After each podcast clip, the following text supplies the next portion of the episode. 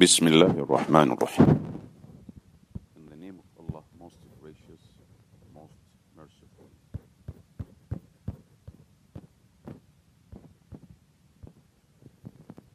How to anticipate the reward in your daily life from Allah.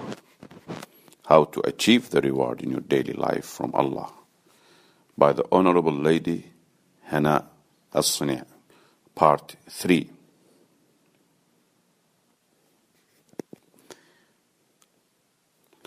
Why do we talk about ihtisab?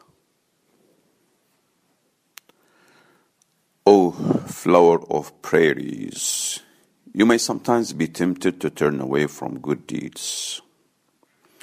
O flowers of prairies, you may sometimes be tempted to turn away from good deeds. In other words, you may lack interest in doing good deeds. Perhaps this is because you do not know the importance of this deed or the reward that it may bring forth to you. Or perhaps you underestimate some small deeds, not knowing that they may advance you to a higher status. In general, all this could be explained by the absence of ihtisab in your life. In general, all this could be explained by the absence of ihtisab in your life. Perhaps you do not know the meaning of ihtisab and what can you do ihtisab for. You may also feel when you do some good deeds the presence of some people who belittle what you do. They may say to you, Do not tire out yourself. What you have already done before is sufficient. Why do you exert all these efforts? The matter doesn't require all this. Don't deprive yourself. You are still young. Exalted is Allah. And can work only be done except while people are young? If these people knew that they were the ones who are deprived, you should say to them, Enough, enough, or enough is enough. Relax yourselves, comfort yourselves from the troubles of diversion and amusement. Do not burden yourselves with heedlessness. Release yourselves from carrying accumulated burdens of, disobedi- of disobedience and sins. When there are benefits in good deeds you do for others, such as satisfying the needs of Muslims who are relatives and sisters in Islam, and showing them affection, you will hear from women of weak faith comments such as, They don't deserve what you do for them. Every time it is you who helps them, but they have never helped you. Has such a person ever offered you a present that you buy here such a valuable one? Etc., etc., etc.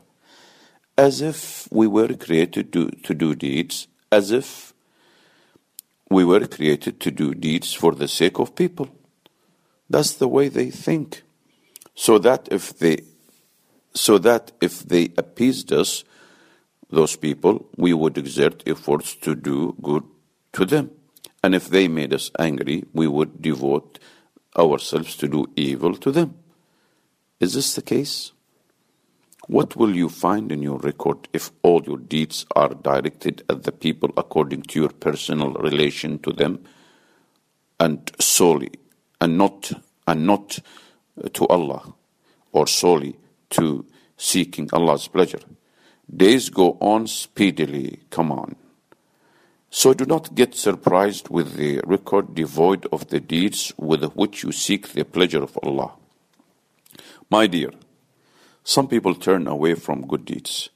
They may even regard some good deeds such as forgiveness and patience as weakness or humiliation.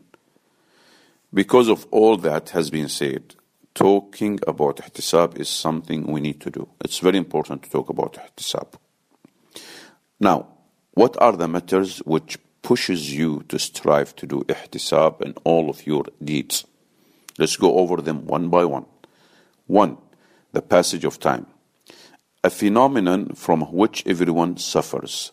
Some, sorry, uh, the passage of time a phenomenon from which everyone suffers. So make full use of minutes even before hours.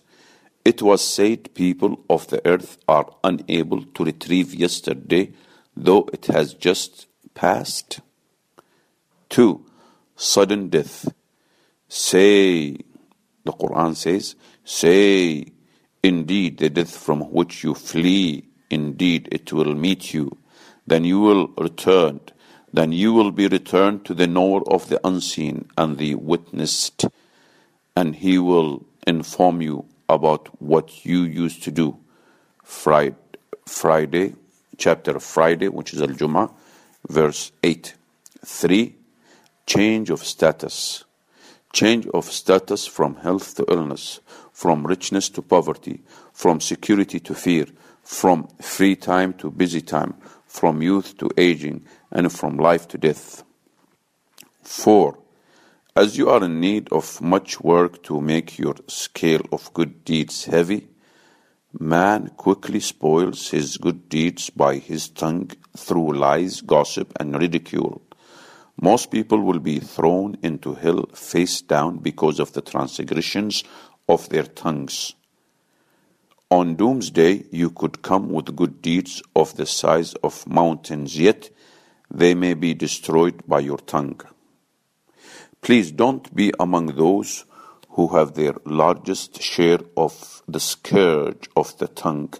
We are indeed in dire need of a good deed to make our scales heavy.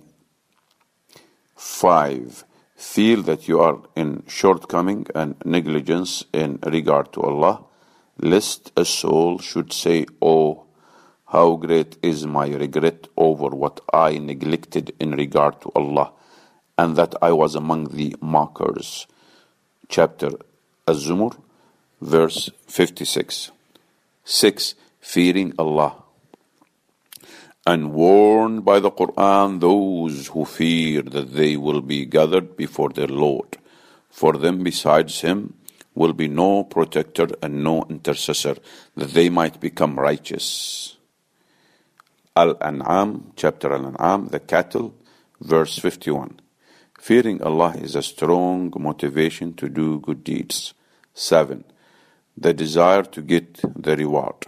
Allah says, in the meaning of which, and those who have believed and done righteous deeds, we will surely assign to them of paradise elevated chambers beneath which rivers flow, wherein they abide eternally. Excellent is the reward of the righteous workers.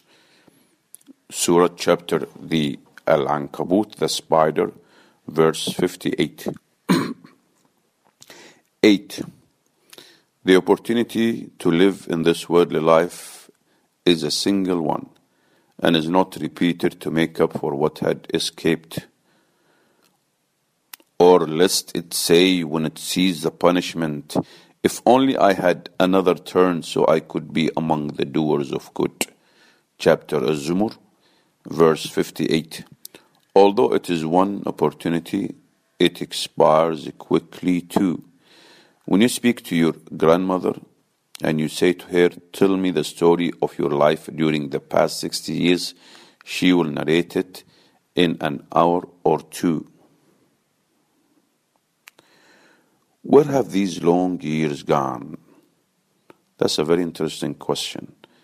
Where have these long years, long years gone?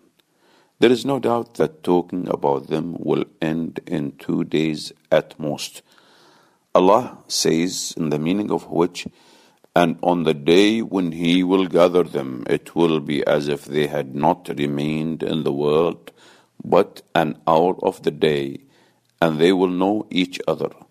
Yunus, chapter Yunus, verse 45. It means mention the day on which Allah will gather them as if they had not remained in the world but an hour of the day that is a little time of the day. They belittled the long time also because they wasted their ages in the world, so they turned them into nothing, or thought of life as short due to confusion and surprise, or because of the length of their standing on the resurrection day, or due to the severity of torment They forget the pleasures of the worldly life as if they never existed. And the sentence, they will know each other, means they know each other when they come out of the graves. Then they turn away from each other because there will be matters for everyone that defy understanding. It is said that this knowing is one of the reprimand and censure. They say to one another, You misled me and put me in error. So it is not knowing for pity and compassion. You misled and put me in error.